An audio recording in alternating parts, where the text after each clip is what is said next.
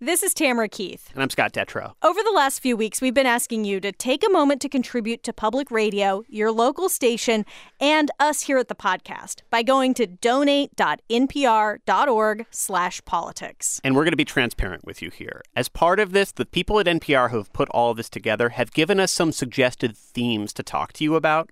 And this week's theme is relaxation. Right, because you listen to this podcast to relax. So maybe when it comes to the NPR Politics podcast, that is not the case because a lot of the stuff we talk about is not relaxing.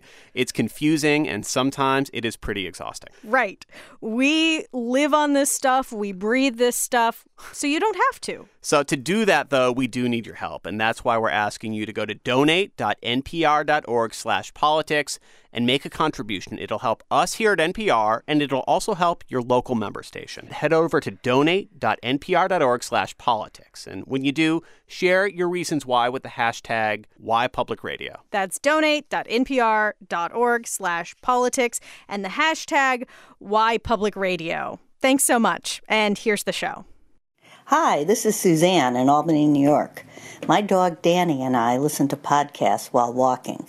NPR Politics is his favorite. This podcast was recorded at Oh my gosh, this is awesome. 1:11 p.m. on Tuesday, December 5th. Things may have changed by the time you hear this. You can listen to NPR Politics on NPR One or wherever you get your podcasts. Now, here's the show. Hey there, it's the NPR Politics Podcast. Congressman John Conyers announced this morning that he is stepping down today, two weeks after sexual harassment allegations against him became public. Meanwhile, President Trump has officially endorsed Roy Moore for Senate in Alabama, and the Republican National Committee is once again backing Moore financially. The government is set to run out of funding on Friday and more updates on the Russia investigation. I'm Tamara Keith. I cover the White House for NPR. I'm Scott Detrow. I cover Congress. And I'm Mara Liasson, national political correspondent. All right, it's Tuesday, and there has been a lot of news already.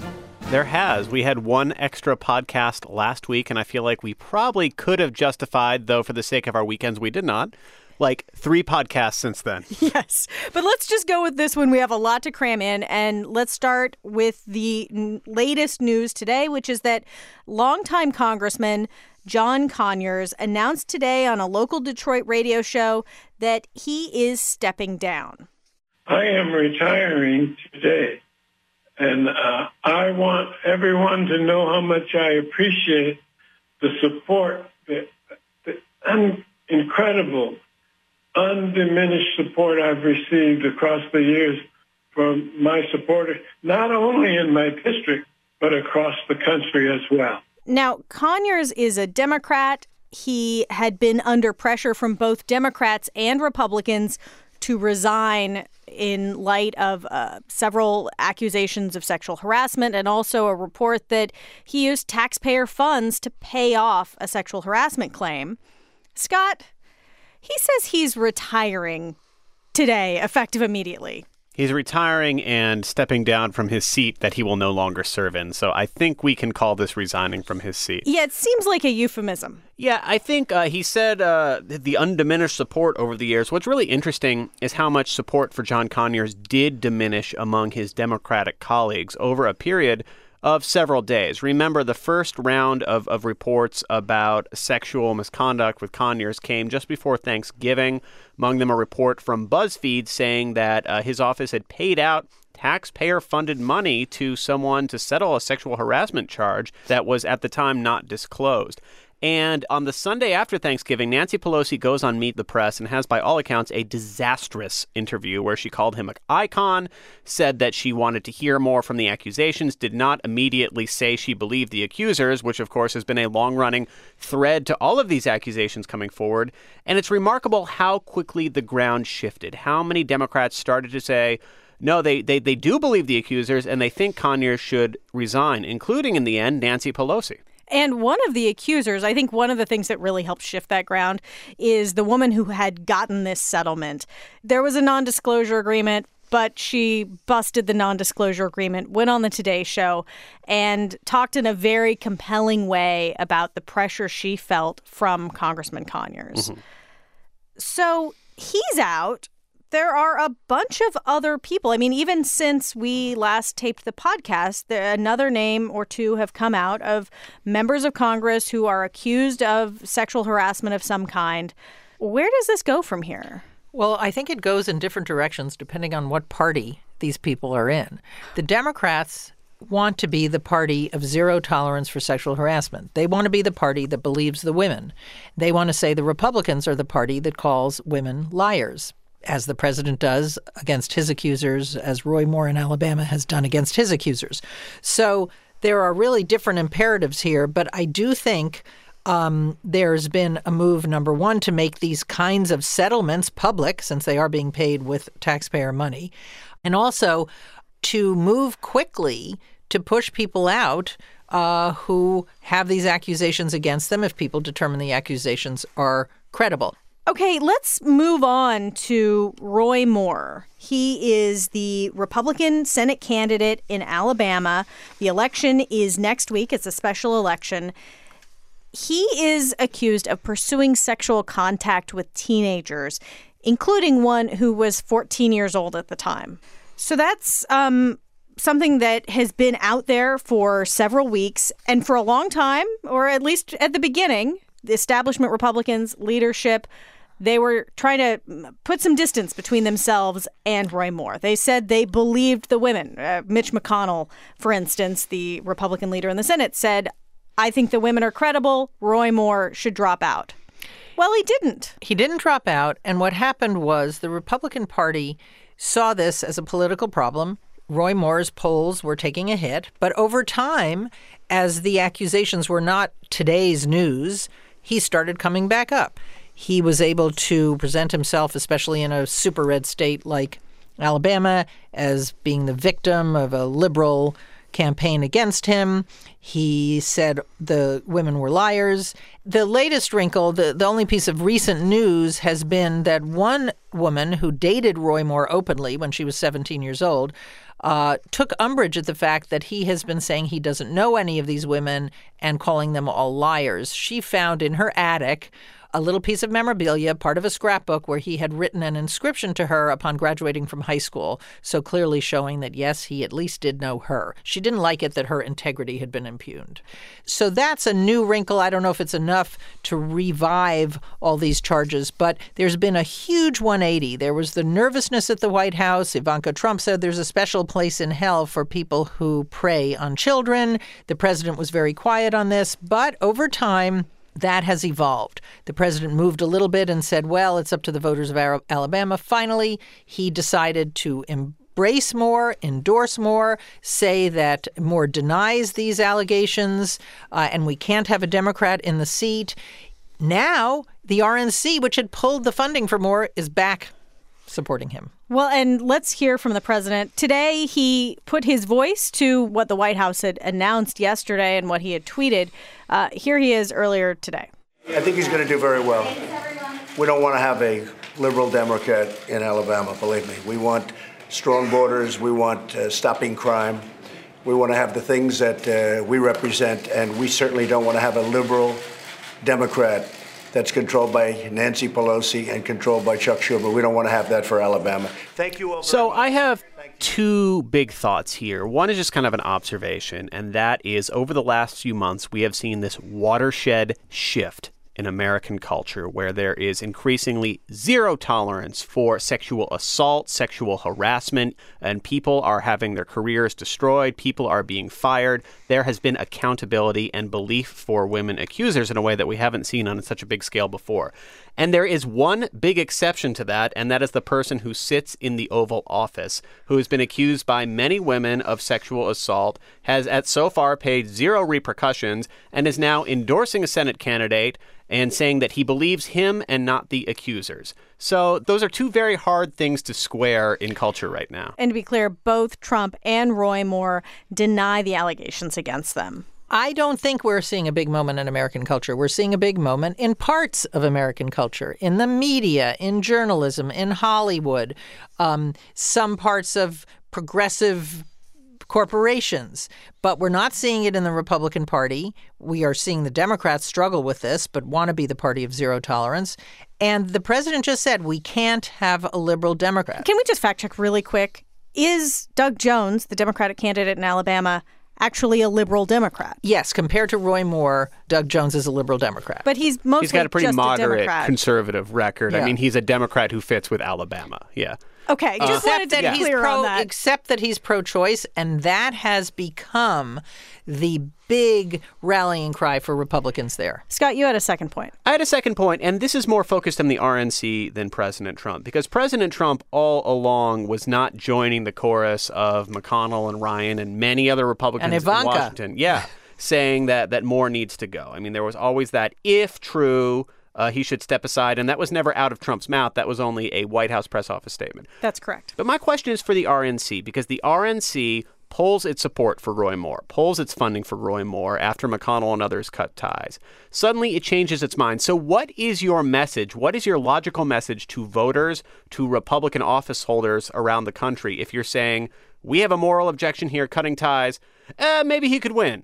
So I have two thoughts on this. One, back when the Harvey Weinstein story broke, and mm-hmm. Harvey Weinstein was this big Democratic donor, the RNC went after Democrats. Mm-hmm. They put up these web videos that were like, you've got to give that money back. I mean, this is a pretty bad guy uh, who did some really awful things. It is, it is not to be accepted by us. People that took money from him should probably give it back. So they were putting pressure on Democrats to, you know, disavow and give back the money to a Democratic donor. And and there They was did this the same with money that Al Franken helped raise. Exactly. And now they're like, yeah, okay, we're going to give money to this guy who's accused of some pretty terrible things. But the other thing is the RNC is the Republican Party, and it is led by Donald J. Trump, President Trump.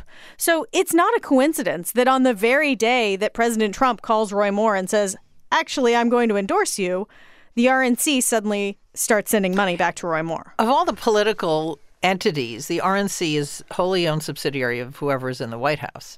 But I do think it sends a message. If you're a Republican, no matter what you do or what you're accused of, we're going to stick by you. Mitch McConnell, the Republican leader, had initially said, We believe the women, they're credible, Roy Moore should go. But then something happened, which is Roy Moore didn't go.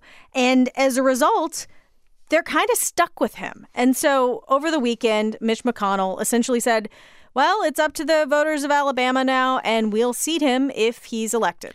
So now Roy Moore will probably be elected. It's it's just hard to do the math in Alabama to see how a Democrat could win. So if you have Roy Moore in the Senate, my question is, does he become an albatross to the Republicans or will he be a reliable vote for them? He could be both. He could be or neither. He could be an unreliable he may vote not be a reliable vote, yeah. and not an albatross. He could be an albatross and a reliable vote. We just don't know. They're getting a wild card here. Let me just hedge the podcast bets on, on what Please. might happen next week because I think I think Mara's probably right. The odds are, are more in favor of a Moore win than, than a Jones win. But it's a mid December special election. You don't know who's going to be motivated to show up or not. If, you know, two in ten Republican voters say, you know what, forget it. And if you look historically at Roy Moore's statewide wins, he often trails behind the other statewide Republican candidates. he there was a underperforms. yeah, there was a, a chunk of Republicans who were done with Moore to begin with. And uh, Jones does have a lot of money. He has been massively outspending Moore. If somehow Democrats are able to convince their voters to show up like it's a general election and Republicans think, oh, I'm just sick of this, that, that creates a window where Jones could conceivably make this happen. Seems like it's probably unlikely at this point, but I, I, I don't think this race is a done deal at the moment. So, as President Trump likes to say, we'll see what happens. We'll see. Okay, we're going to take a quick break. And when we come back, the latest in the Russia investigation. And also, are we going to have a government shutdown or not? Support for this podcast and the following message come from CLR. Maker of CLR Bath and Kitchen, for the toughest cleaning jobs. Take on everything from grimy porcelain tubs to old spills on the refrigerator shelves. Spray on and wipe clean on granite countertops, stainless steel appliances, and ceramic tile. CLR Bath and Kitchen has been given the EPA's Safer Choice seal. Woman owned, American made, and backed by a 100% money back guarantee. CLR Bath and Kitchen.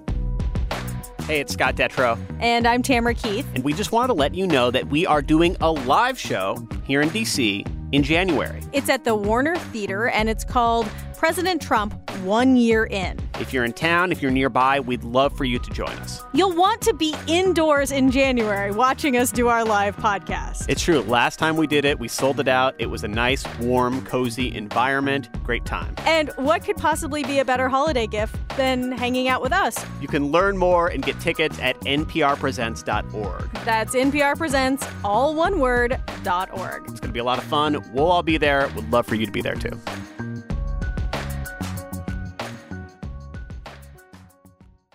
We're back, and we have another friend who has joined us, Ryan Lucas. You cover the Justice Department. I do indeed. And uh, you were just here last Friday. It wasn't that long ago, was it? Yeah. yeah, so we did a special episode last Friday all about Michael Flynn, the president's former national security advisor who pled guilty to lying to the FBI. And since then, there have been a few Russia investigation related developments, and we just want to walk through a few of them. Let's start with uh, one involving Trump's former campaign chairman, Paul Manafort. The Mueller team filed some documents yesterday. They did. Really kind of remarkable filings, actually. And they dropped last night, so Monday evening. And what they say is that Paul Manafort was drafting an op ed with a longtime Russian associate to try to sway public opinion in Manafort's case. Now, there are a couple issues with this. One is that special counsel's office say that this Russian associate has ties to Russia's intelligence services. Number one, that's a, a bit of a no no.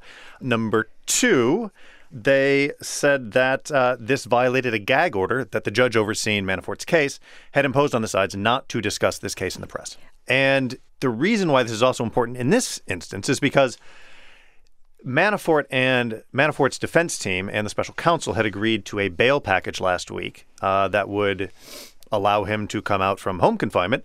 And the special counsel had agreed to it on Thursday. And then we get to Monday, and the special counsel says, well, Manafort was up to no good. We're going to have to change our mind on that. Okay, that is that. Over the weekend, Ryan, something else happened. News broke out about a certain FBI agent who sent some text messages.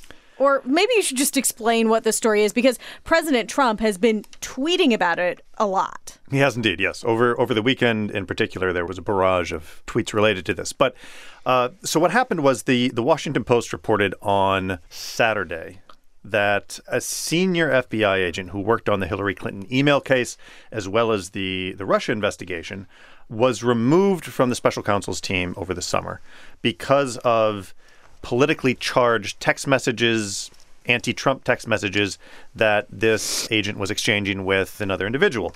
The name of this agent is Peter Strzok, senior counterintelligence guy at the Bureau.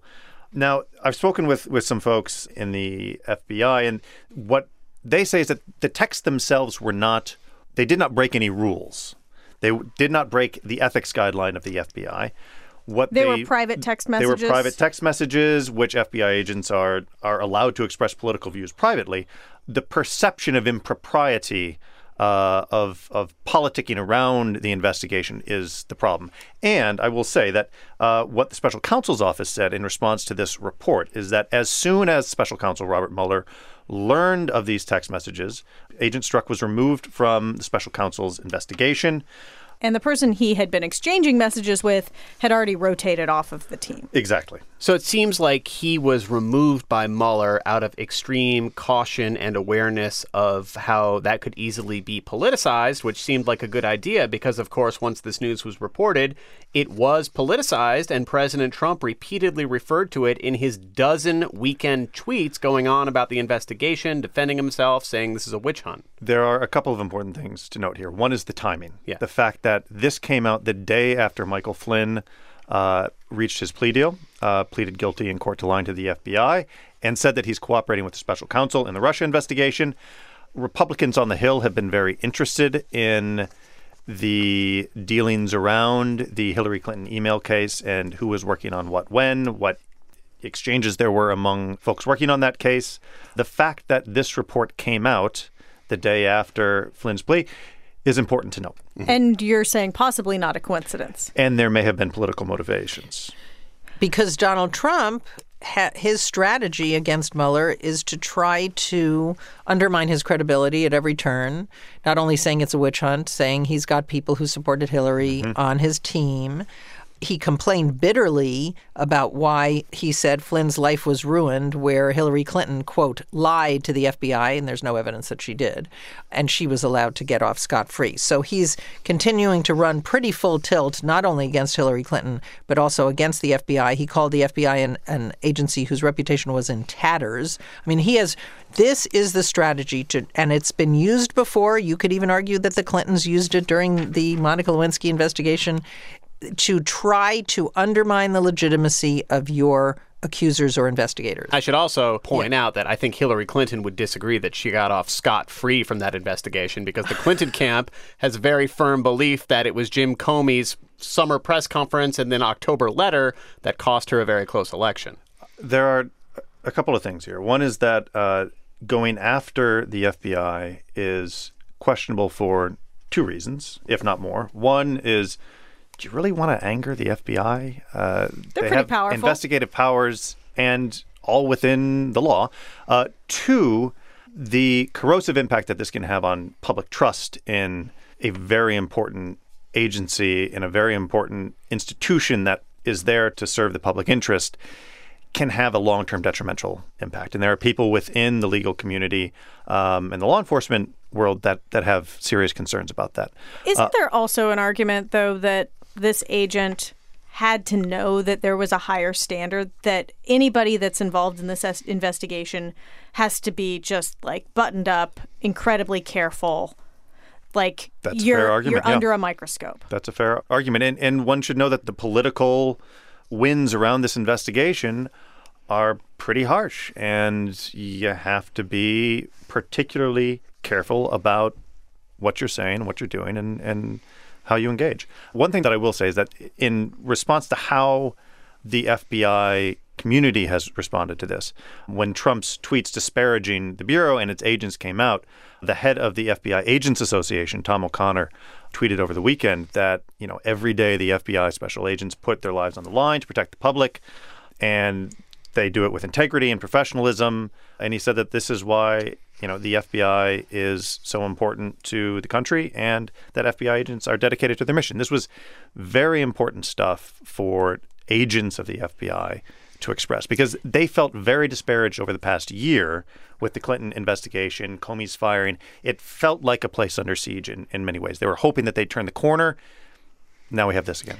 I don't think they can turn a corner as long as the president is under investigation. But he also, the inspector general of the Justice Department, is investigating how the Hillary email investigation was handled. Because you've got the Clinton campaign, as Scott said, thinking it's why she lost. You've got Republicans saying she was let off scot free, including the president. This is something the president has asked for in tweet after tweet. Why isn't there an investigation of that investigation? The inspector general, as you said, is is conducting an investigation into exactly that. And we've talked a lot before in previous pods about uh, how Trump has really moved the goalposts of a president, urging the Justice Department to do this or that, calling for investigations. I do think that as Trump continues to say, What about Hillary Clinton? It's incredibly effective when you're running against Hillary Clinton. And I wonder if the, the power of the What about Hillary Clinton erodes the further and further we get into a presidency of Donald Trump and not Hillary Clinton. All right, I want to direct you to one more tweet, and this is a tweet that is the tweet that rocked the world over the weekend. Can I just say something about Twitter as you do this right now? Twitter just sent out its most retweeted and most talked about tweets of the year. And what was funny to me is how most of them had nothing to do with what we talk about. And the w- top retweet of the year was some kid asking for chicken McNuggets that became the most tweeted thing in the history of the world. Onward to your much more relevant tweet. I I'm would just like saying, some chicken We focus on a very small corner of Twitter, yes. and there's a lot out there. All right, this is the tweet that rocked a very narrow corner of the world for several hours this weekend. I had to fire General Flynn because he lied to the vice president and the FBI. He has pled guilty to those lies. It is a shame because his actions during the transition were lawful. There was nothing to hide! Exclamation point. So the reason, I, like, I was off Twitter for a little while and then I turned it on and I was like, why is everyone suddenly talking about obstruction of justice? Again. Again. yeah, I know. So here's how this tweet kind of breaks down with the obstruction of justice question. First, let's go back to February when, according to former FBI Director James Comey, Trump asked Comey to lay off Flynn. This happened the day after Flynn had left his job as national security advisor, departed, resigned, fired. You can pick the word. Resigned under pressure. Under pressure. So the day after that, according to Comey's account, Trump asks Comey to lay off of Flynn. I hope that you can see your way to, to letting this go. Now, coming back to the tweet, if Trump knew at that time that Flynn had lied to the FBI, then he's kind of using his position as president, as Comey's superior, to leverage Comey into backing off the investigation.